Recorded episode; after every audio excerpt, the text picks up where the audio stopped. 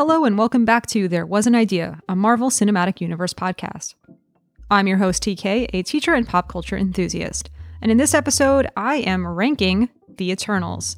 Not ranking the film Eternals within the larger MCU, but actually ranking the 10 Eternals characters who we are introduced to in the film, and sharing some additional thoughts I have about the movie after seeing it a couple more times. If you're enjoying the podcast, you can follow me for updates and behind the scenes extras at an idea underscore podcast on Instagram and Twitter. And please consider leaving a rating and review on Apple Podcasts. You can also support the show by purchasing There Was an Idea merchandise from the link in my bio on Instagram or in the show notes. Enjoy the episode. So, welcome to an extra episode of There Was an Idea this week. On Monday night, I put out my thoughts on Disney Plus Day and assembled Shang-Chi. Today, I am here to talk some more about Eternals. But before I get into that, just a couple notes on what's coming up. On Monday night, the 22nd, I will be releasing my Hawkeye preview episode. I've done preview episodes for all of the previous Disney Plus shows in slightly different ways. This time, I will be talking about the Matt Fraction Hawkeye run of comics and sharing the elements that I hope they incorporate into the show, as well as some general hopes or predictions or other thoughts that are on my mind before Hawkeye premieres. Then, weekend after Thanksgiving, I'll release my thoughts on the first episode of Hawkeye, including some big ideas that seem to be emerging, followed by Monday the 29th, regularly programmed episode featuring a couple of special guests to talk about Hawkeye episode 2. If you tuned in for the MCU character draft that I did with Trey and Jude of MCU Need to Know week before last, you can check out our straw poll to vote for whose roster, or shall I say, party guest list, was your favorite. Based on the Twitter poll that went out on what I've seen from straw poll so far, it does seem like I am in the lead, but there haven't been that many votes yet. So get out there and share your vote. According to Jude, he's gotten some text messages from some people saying that saying that they're not biased, but his his roster is the best. I don't know about that. Maybe hashtag Jude's Redemption. We shall see. And if you haven't heard that episode, definitely check it out. We had a great time, and I think that you'll enjoy hearing it as well. Similarly, today I'm going to be talking about characters in the MCU. That's part of what made the character draft so fun was that we really had a chance to talk about the characters who have resonated with us over the course of the MCU. And Eternals introduces us to 10 titular Eternals, as well as Dane Whitman, who is going to be an important character in the MCU coming up. So I thought that the technique that I would use for an additional episode in which I talk about these characters in more depth and share some more thoughts on the movie would be to rank them, even though, as I've said before, when we rank, what are we actually doing? What are we choosing by? It does kind of create an exercise that I find fun and challenging and forces me to think about things a little bit more. And in this case, forces me to think a bit more about each of these characters and how they were developed in their first outing in the MCU in Eternals. So, this is a spoiler warning for Eternals if you have not yet seen the film. You probably will not want to listen any further because I will talk about the movie in detail. I have already released about a 25 30 minute first impressions episode after I saw the movie for the first time in the theater. Since then, I went twice more. Actually, in that first weekend, I went Thursday, I went Saturday, and I went Sunday. And now it has been a little over a week, but I am actually going again tonight, shortly after I record this. So that will be my my fourth theater viewing of Eternals. One of the big takeaways after seeing the film a couple more times was really just how visually beautiful it is and how much I really felt engaged in this story. And I, I have talked with some other people who didn't necessarily feel that, who felt like maybe there was too much going on, that they were a bit confused, or it was tough to follow, or they just didn't feel not that it was tough to follow, but they didn't necessarily feel the engagement of wanting to follow all of the pieces. My mom and dad came with me on my what was my third watch, their first watch. And they definitely both enjoyed aspects of the film, but did feel like there was a lot going on. But I could see how this film is not for everybody. I've actually liked it more and more each time I've gone. And I'm going tonight with two people, friends of the podcast, actually Rob, who you've heard from, who is a longtime NC- MCU fan, and Kat, who was my very first guest on the show, who is less familiar with the MCU. And as somebody who is not a huge fan of the MCU, it's interesting that she was attracted to seeing this film. So I'm very curious to hear what both of them think. One is a longtime MCU person, one is not as much of an MCU person, and if those respective backgrounds and uh, levels of prior knowledge and familiarity will have an impact on what they think of the movie. So stay tuned. As for me, as I said, I've liked it more and more each time I've seen it. And I actually found myself in my conversation with Mav and the other hosts over at the Vox podcast. You can listen to the episode I did with them on Eternals. It's in their feed. I'll share it in the show notes. I actually found myself doubling down on how much I liked this movie in conversation with some people who didn't like it as much and for whom the characterization didn't really work. So I found myself being like, no, the characters really work for me in this film. So that's a bit more of what I'm going to talk about today when I rank the Eternals. And uh, stay tuned because there's also a few other observations I made in second and third watches of the movie that I would like to share out there and, and see what other people think. Okay, so after seeing the movie three times, ranking the Eternals by the impression that they had on me and by how much I connected with their story. And just to say, the people who are in eighth, ninth, tenth position, it doesn't mean that I dislike them. It just means that they didn't connect with me as much. Something about their stories didn't resonate with me as much, or or I felt like they didn't get enough in in this movie. That's one thing too that I think some of the criticism is like, oh, there's so many characters and they didn't all get equal time and it was hard to some people might feel like it was hard to connect with them because of that. And what I feel is like yes, it's true that they didn't all get equal time. A character, for, a character, for example, like Phastos is not in the film for like a large section in the middle. A character like Kingo is not there for the final fight, and this is a little bit unusual for an MCU film, especially the first introduction of characters, because even with Guardians, who were introduced as an ensemble, there was half as many of them as there are in the Eternals, and they were together for the majority of the film. But regardless, I feel like one of the things that's happened with the MCU is that because it's gotten so big and because we associate the journeys of our characters over multiple installments, we feel more connected to them than when we go back to an earlier installment in which there wasn't too much of them at all. So I think what I'm trying to say is that some of these Eternals probably will play a bigger role in the MCU moving forward, and some of them will not.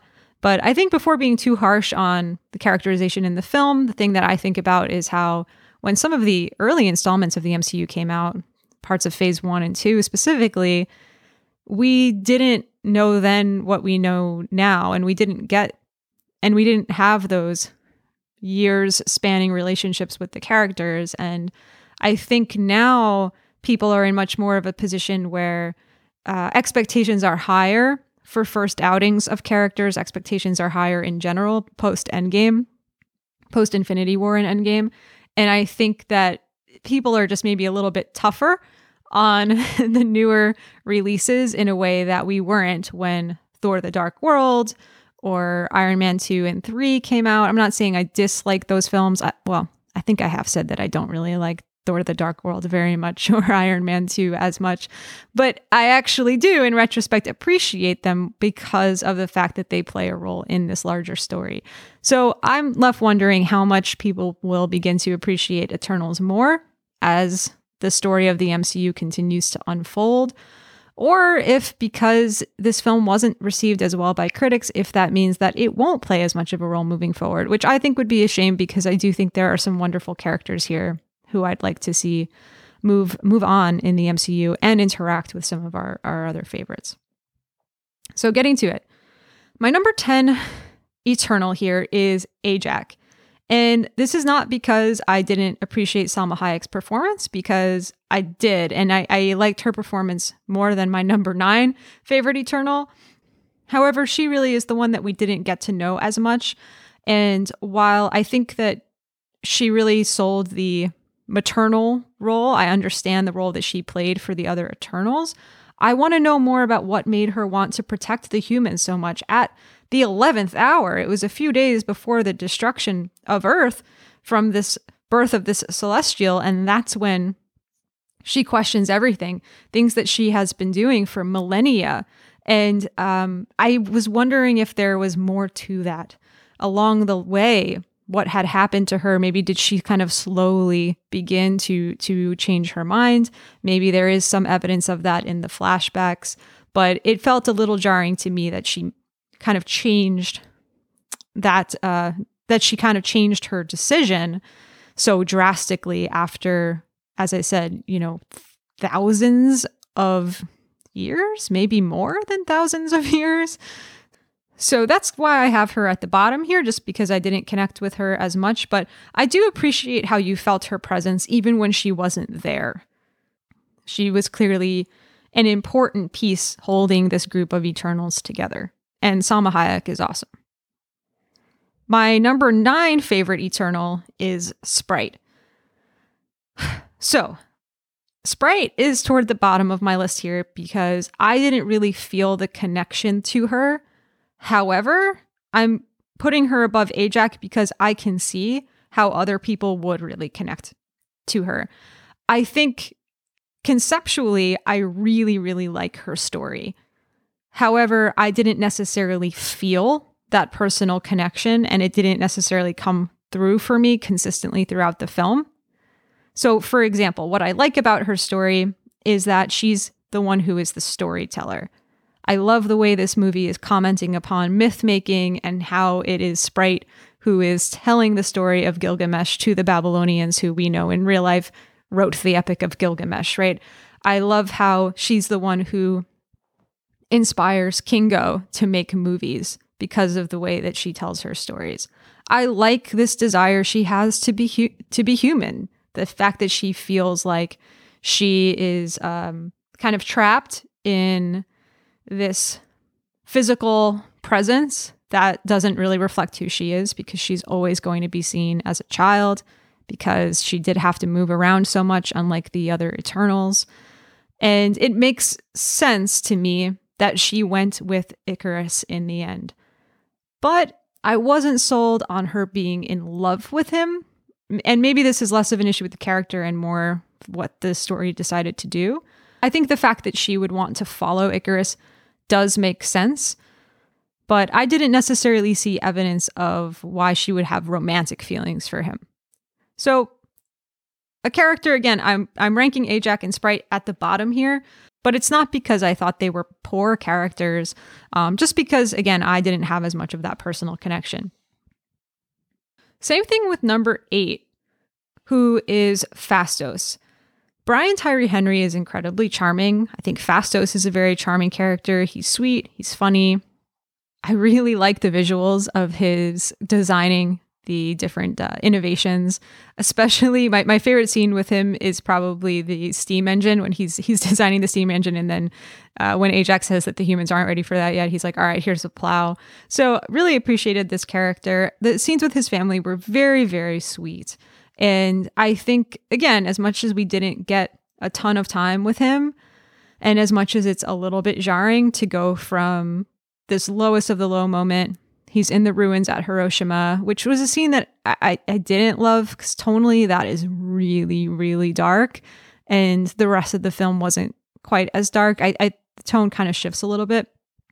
But regardless, he's he's at he's in Hiroshima after the uh, the nuclear bomb ha- has done its damage, and he feels responsible to a certain extent, and he feels really disappointed in humankind and saying that they're not worth it and then to kind of jump to however many years later and he's and he has found someone who he's in love with and he has a son and and it, it definitely goes fast. That doesn't necessarily mo- like bother me as much because i understand the shorthand of that. He's got this lowest of the low moment and then he finds love and he has faith in humanity again.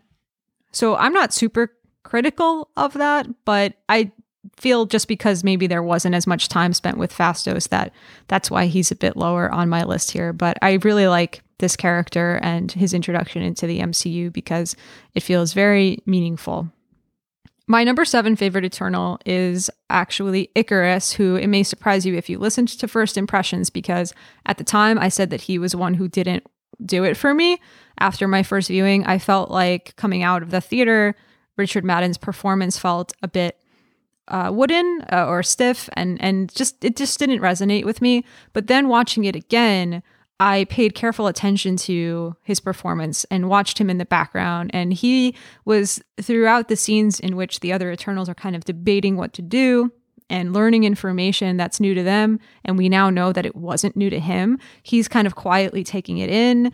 And it, it's very cool to see on second watch um, how Madden really gave an admirable performance, I think. He's very reserved and very emotional, and in a way that I didn't appreciate the first time around. He's another character like Sprite, who, even though I don't necessarily like them as much myself, conceptually, they are very compelling. The scene at the end when he's crying, he can't quite bring himself to kill Sersi, flying into the, the sun. These things are quite melodramatic, and I'm somebody who enjoys that. It feels melodramatic in the way of these kind of epic uh, epic stories that Eternals is is clearly in conversation with. At number 6 I have Kingo. There are some moments with Kingo that suffer a little bit from the MCU's need to throw in comic relief all over the place. The comedy is one of the things that makes the MCU different from other superhero franchises, and it's not something that turns me off. I think because Eternals was a film that dabbled in some tones that felt different than the rest of the MCU, there were a few moments with Kingo and Karun, his valet, that didn't land quite as well for me personally. Like I said, I kind of like some of that melodramatic or dark stuff. But hearing the audience reaction each time I've seen this and and just hearing how much people loved Kingo, I can't begrudge anyone that. I it was infectious. I loved the Bollywood scene. It's one of my favorite scenes in the film. The acting that Kumail Nanjiani does in that scene is really fantastic. I mostly liked the stuff with Karun. I liked that Karun was a human connection for Kingo and for the rest of the Eternals. Although, as I said, there's a couple moments there with like the filming of uh, of everything that I didn't connect with quite as much. I was like, ah, all right, whatever. Um, but I also really liked Kingo's connection with Ikaris and with Sprite. The fact that he expresses his admiration for these other Eternals, the fact that his relationship to them and his admiration for them impact his decisions and how he's chosen to live his life after what they thought was the end of the deviants, I thought was very cool. His choice to not participate in the last battle, I thought was really unique for the MCU. And so this is maybe more of a thing I liked with the writing and the storytelling approach than necessarily with the character himself, but I'm associating it together here. He doesn't go with Ikaris and Sprite but he also doesn't fight with the others against them.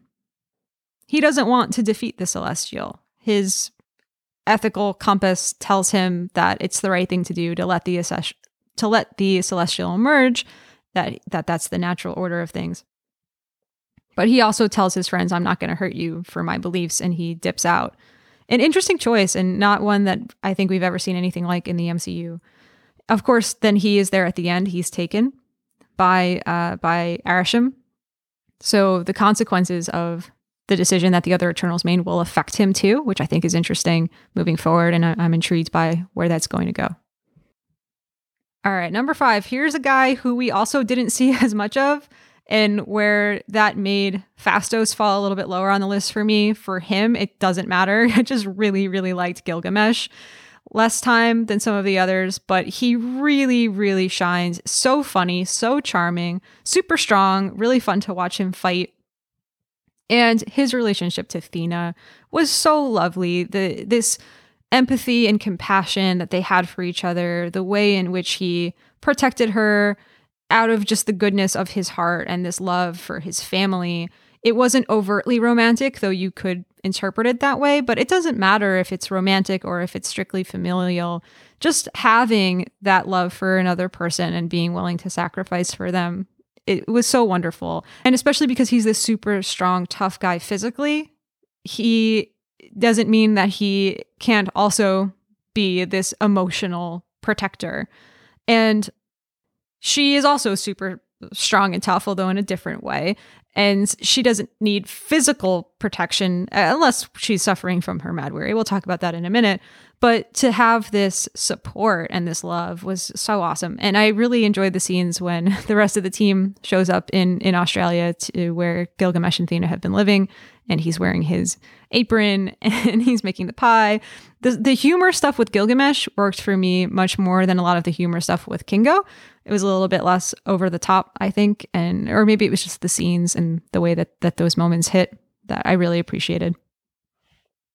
I've been collecting the Eternals McDonald's toys, and I'm actually staring at a little Gilgamesh as I as I say this. I ended up with two of the Gilgamesh toy. So one of them is with my collection of the others I collected upstairs in my in my movie room, but here in my recording space, I have my extra Gilgamesh. So he's my he's my little friend here.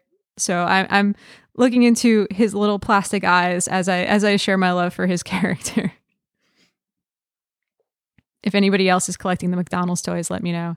I got four on my own. I got Sersi, Kingo, Ajak, and Gilgamesh. And then I got a second Gilgamesh. And then a colleague at work, Liz, shout out to her if she's listening.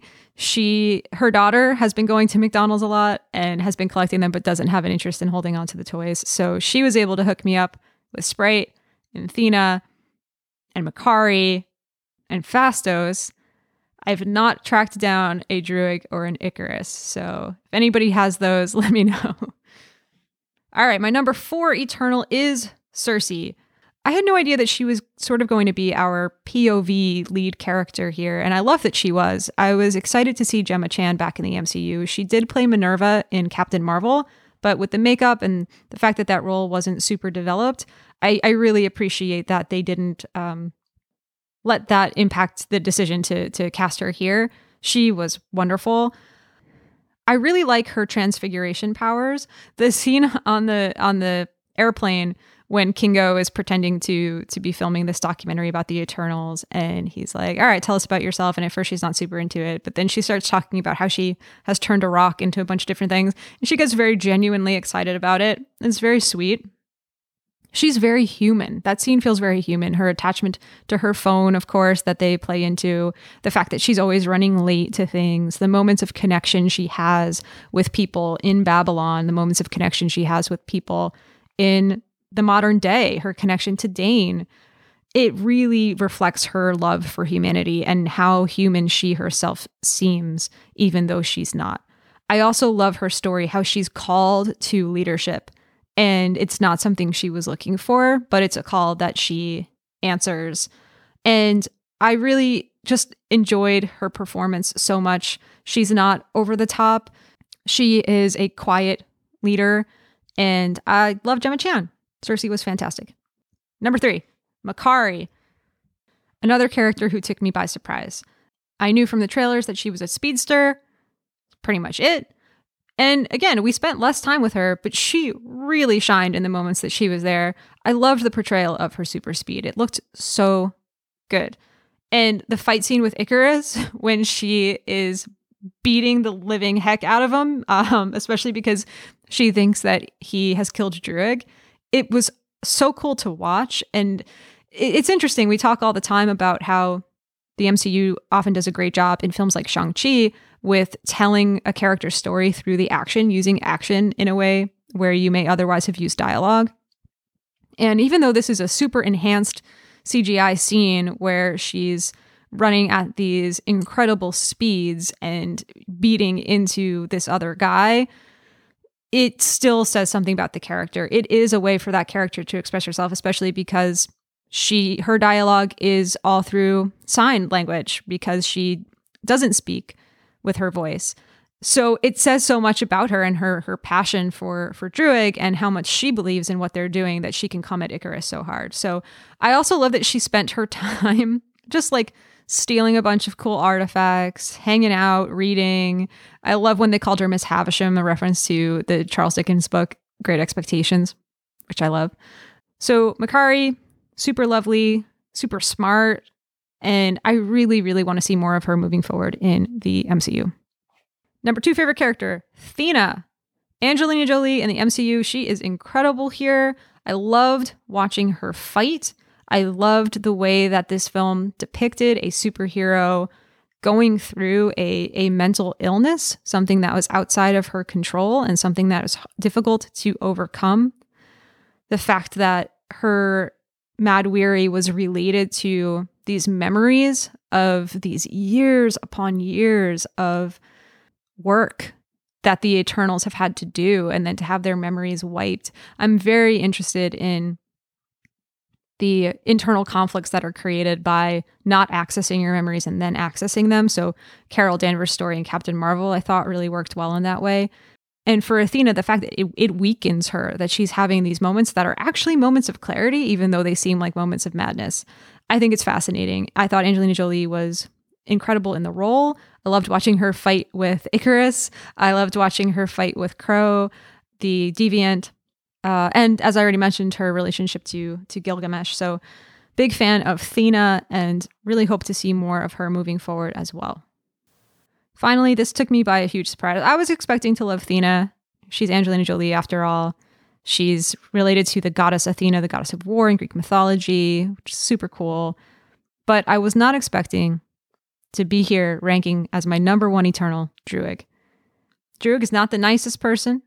Druig uh, make some decisions that bring up questions related to ethics that are not necessarily decisions that seem the most upstanding or moral, but he's definitely the most compelling character in the film to me.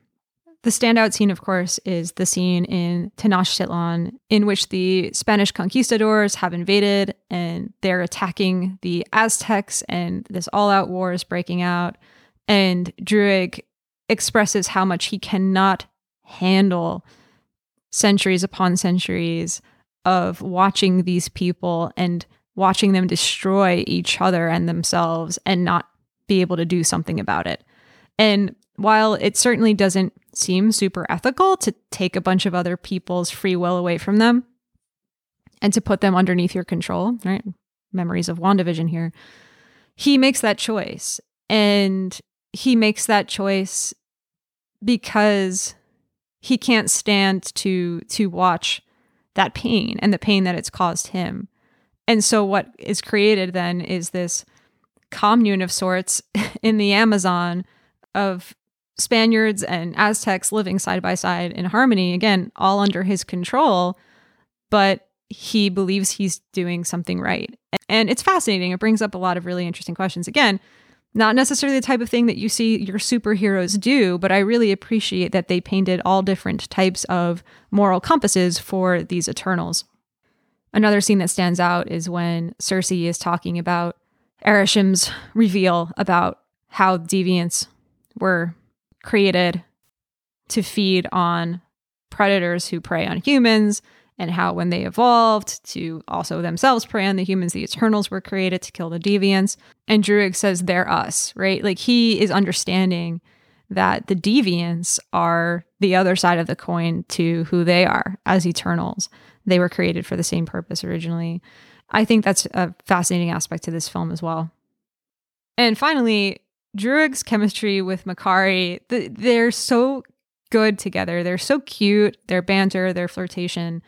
And while she it really expresses her devotion to him, I think, in that scene when she's fighting Ikaris, he expresses his love for her or his care for her in in small ways throughout the film as well. And those two are really the the OTP of the film. I, I liked Sersi's connection with Dane. I liked Dane a lot as well. Didn't really have many feelings for the Sersi Ikaris relationship, but Druig and Makkari, uh, I'm all for it all the way. Hope to see more of them moving forward as well. So that's my ranking of the 10 Eternals. And I actually waited to record this part that you're listening to right now with some of my other thoughts on the film until after that fourth viewing that I that I did last night with Rob and Kat. And you know, seeing the movie again, I really love this movie. Eternals is I've have this idea that it's going to be this cult classic hit within the MCU or something because from what I've mostly heard, there are people who think it's the worst ever, but which I completely don't understand. But there's a lot of people who like things about it, didn't necessarily like other things about it. And it leaves me wondering if, if this is kind of just middle of the road or forgettable to to some audiences here. But I think there is so much here. At the end of the movie, it was really cool watching Kat's reactions as someone who has seen Iron Man and that's it and didn't really know what she was getting into. So to see her reactions in real time of, of shock and awe and laughter and um, emotion was really cool. An outsider coming in to an MCU film without all of the expectations and other baggage that the rest of us bring to it. And at the end, she was like, holy cow, there's so much here. There's so much to unpack. And, and she's my co-teacher in the ninth grade humanities course that that we teach together. And she's like, this is such a ninth grade film. We should show this to our students after school once it's available and dig into some of the ideas here about history and mythology. And that's the stuff that I'm interested in as well. So, looking at this movie again, I really appreciate what it is. I really appreciate the characters. And a couple things, a couple other things that I noticed after multiple viewings that I didn't talk about in my first impressions episode. The concept of purpose, I spoke with different guests throughout phase four about what we see as the emerging themes of this phase of the MCU. And I named purpose as something that I felt like was really sticking out. We certainly see it in Shang-Chi and Black Widow, as well as in all of the Disney Plus shows, and, and really nailed on the head in Loki, the idea of being burdened with glorious purpose. But Ajak talks about it here in Eternals in the uh, turning point scene in Tenochtitlan when the deviants have been destroyed and she says to them, you know, find your own purpose and I hope to see you in the future and, and you tell me what you found. I thought that was really a powerful scene. And it comes up later too in conversations with with other Eternals. I believe in the conversation between Thena and Sersi. And Ikaris, Ikaris, who very much believes that it is his purpose to serve Arishem. And that is what drives him and that's what, in my interpretation, causes him to fling himself into the sun at the end is that he has he has betrayed his purpose. He has betrayed what he has spent his entire life believing himself and, and his and his very nature to to be for. There's a great moment between him and Phastos too that I, I had forgotten about last time, in which he tells Phastos, You're an eternal and you exist to serve Arishem. And Phastos says, No, you know, I exist for for me, for my family. I, I don't serve Arishem in that way. And I think that's a it, it's in conversation, I think, with these other installments in phase four that are getting at this idea of of purpose. Just to add to my comments on Druig as well and how much I love him, each time I've seen it, more of the conversation he has with Ajak sticks out to me when he does walk away and, and take the the group of Spaniards and Aztecs into the forest. When he talks about how the Eternals are like these other soldiers, pawns to their leaders, and when he faces off to her and says, "If you're going to stop me, you're going to have to you'll have to kill me," it really shows how strong his convictions really are. And another thing I, I said on my first impressions episode that I kind of want to take back a little bit, or not fully take back, because first impressions are first impressions, and it remains true that on first impression the score to the film didn't necessarily stand out to me. But I will say this with each time I've seen it, I am feeling the power of the score more so. It's definitely a part of the film now, and I find myself subconsciously waiting for it or or hoping for it in different scenes. And I think that goes along with also just how I'm really glad that this is a film I saw multiple times. I'm really glad I have this movie pass and that I've been able to go so many times because on first watch, I think I left feeling that was good. I liked things about it. There were other things that didn't resonate with me as much. If that had been my only experience, I may not really be talking or thinking about the Eternals very much right now. But because I've gone multiple times, it really is a movie that for me has really benefited from those multiple watches. And I'm feeling a relationship to it in the way that I, I feel a relationship to the other films in the MCU, more so than some of the other films in the MCU, just because of how much is in there that I am really interested in conceptually or intellectually.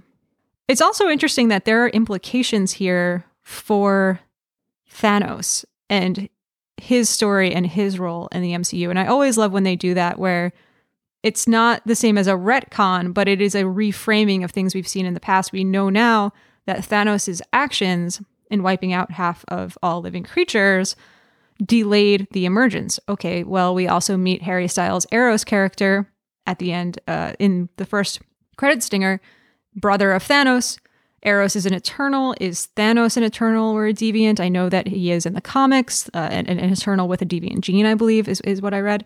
So is Thanos aware of the emergence of the Celestial? And is he intentionally trying to lower the population so that it doesn't happen?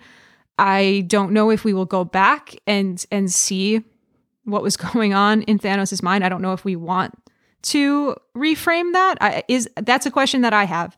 Is the Thanos snap something that we're interested in reframing and seeing it from another angle? Not saying that it makes it right by any means, but just seeing if that was uh, if we're going to go back and sort of say, oh, this may have been another motivation for Thanos, or does this kind of feel shoehorned in? I'm curious what other people think. For me, watching the film, I got excited about it, like, oh, this has implications for what we know about Thanos. And is Thanos going to continue to be in the conversation of the MCU moving forward? And then speaking of the blip, the other thing that I noticed was a GRC uh, billboard or like a scroll advert on the uh, at, at, the beginning of the film when Sersi's on the streets of London and she's taking a picture of the artifacts that changed history sign on the uh, digital billboard. And at the top, it, it says something about the Global Repatriation Council, which we learned about in Falcon and the Winter Soldier. So I kind of like that little Easter egg there. And finally, I think this has been brought up elsewhere. The comment that one of the Eternals makes about Phastos making them bracelets and the fact that they are pretty much bracelets, what they're wearing at the end to connect them to the Unimind. The fact that there are 10 Eternals in the film, okay, 10 bracelets, 10 rings, question mark. Now, of course, when Phastos is making them, Gilgamesh and Ajak have already died. So it wouldn't have been more than eight.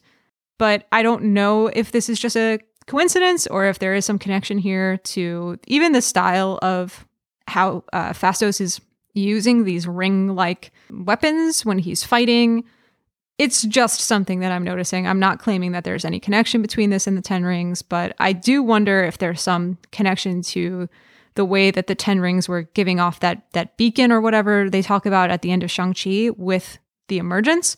And, uh, you know, clearly in the days leading up to the emergence, there were earthquakes and these other types of things. So I kind of wonder the extent to which we might see some of these other happenings in, in other places in, in the MCU that have already happened or will happen in the future being connected to the emergence. Almost as like a, just a background piece of information, uh, an Easter egg of like, oh, okay, this was the same time that the emergence was happening. So therefore, you know, th- it's just kind of something interesting in the background of one of these other stories. All right, so I'm going to leave it there for now. Thank you for listening to my continued thoughts on Eternals. And I am going to release a deep dive analysis episode in which we really dig into the big ideas of this film. I'm thinking about waiting until the film is out on Disney Plus and that conversation about Eternals has a new new new life breathed into it and gives me some time to continue to think about the movie and to uh, talk with some guests about the direction we might take. So, so stay tuned for that. And coming up in a few days, Hawkeye preview episode.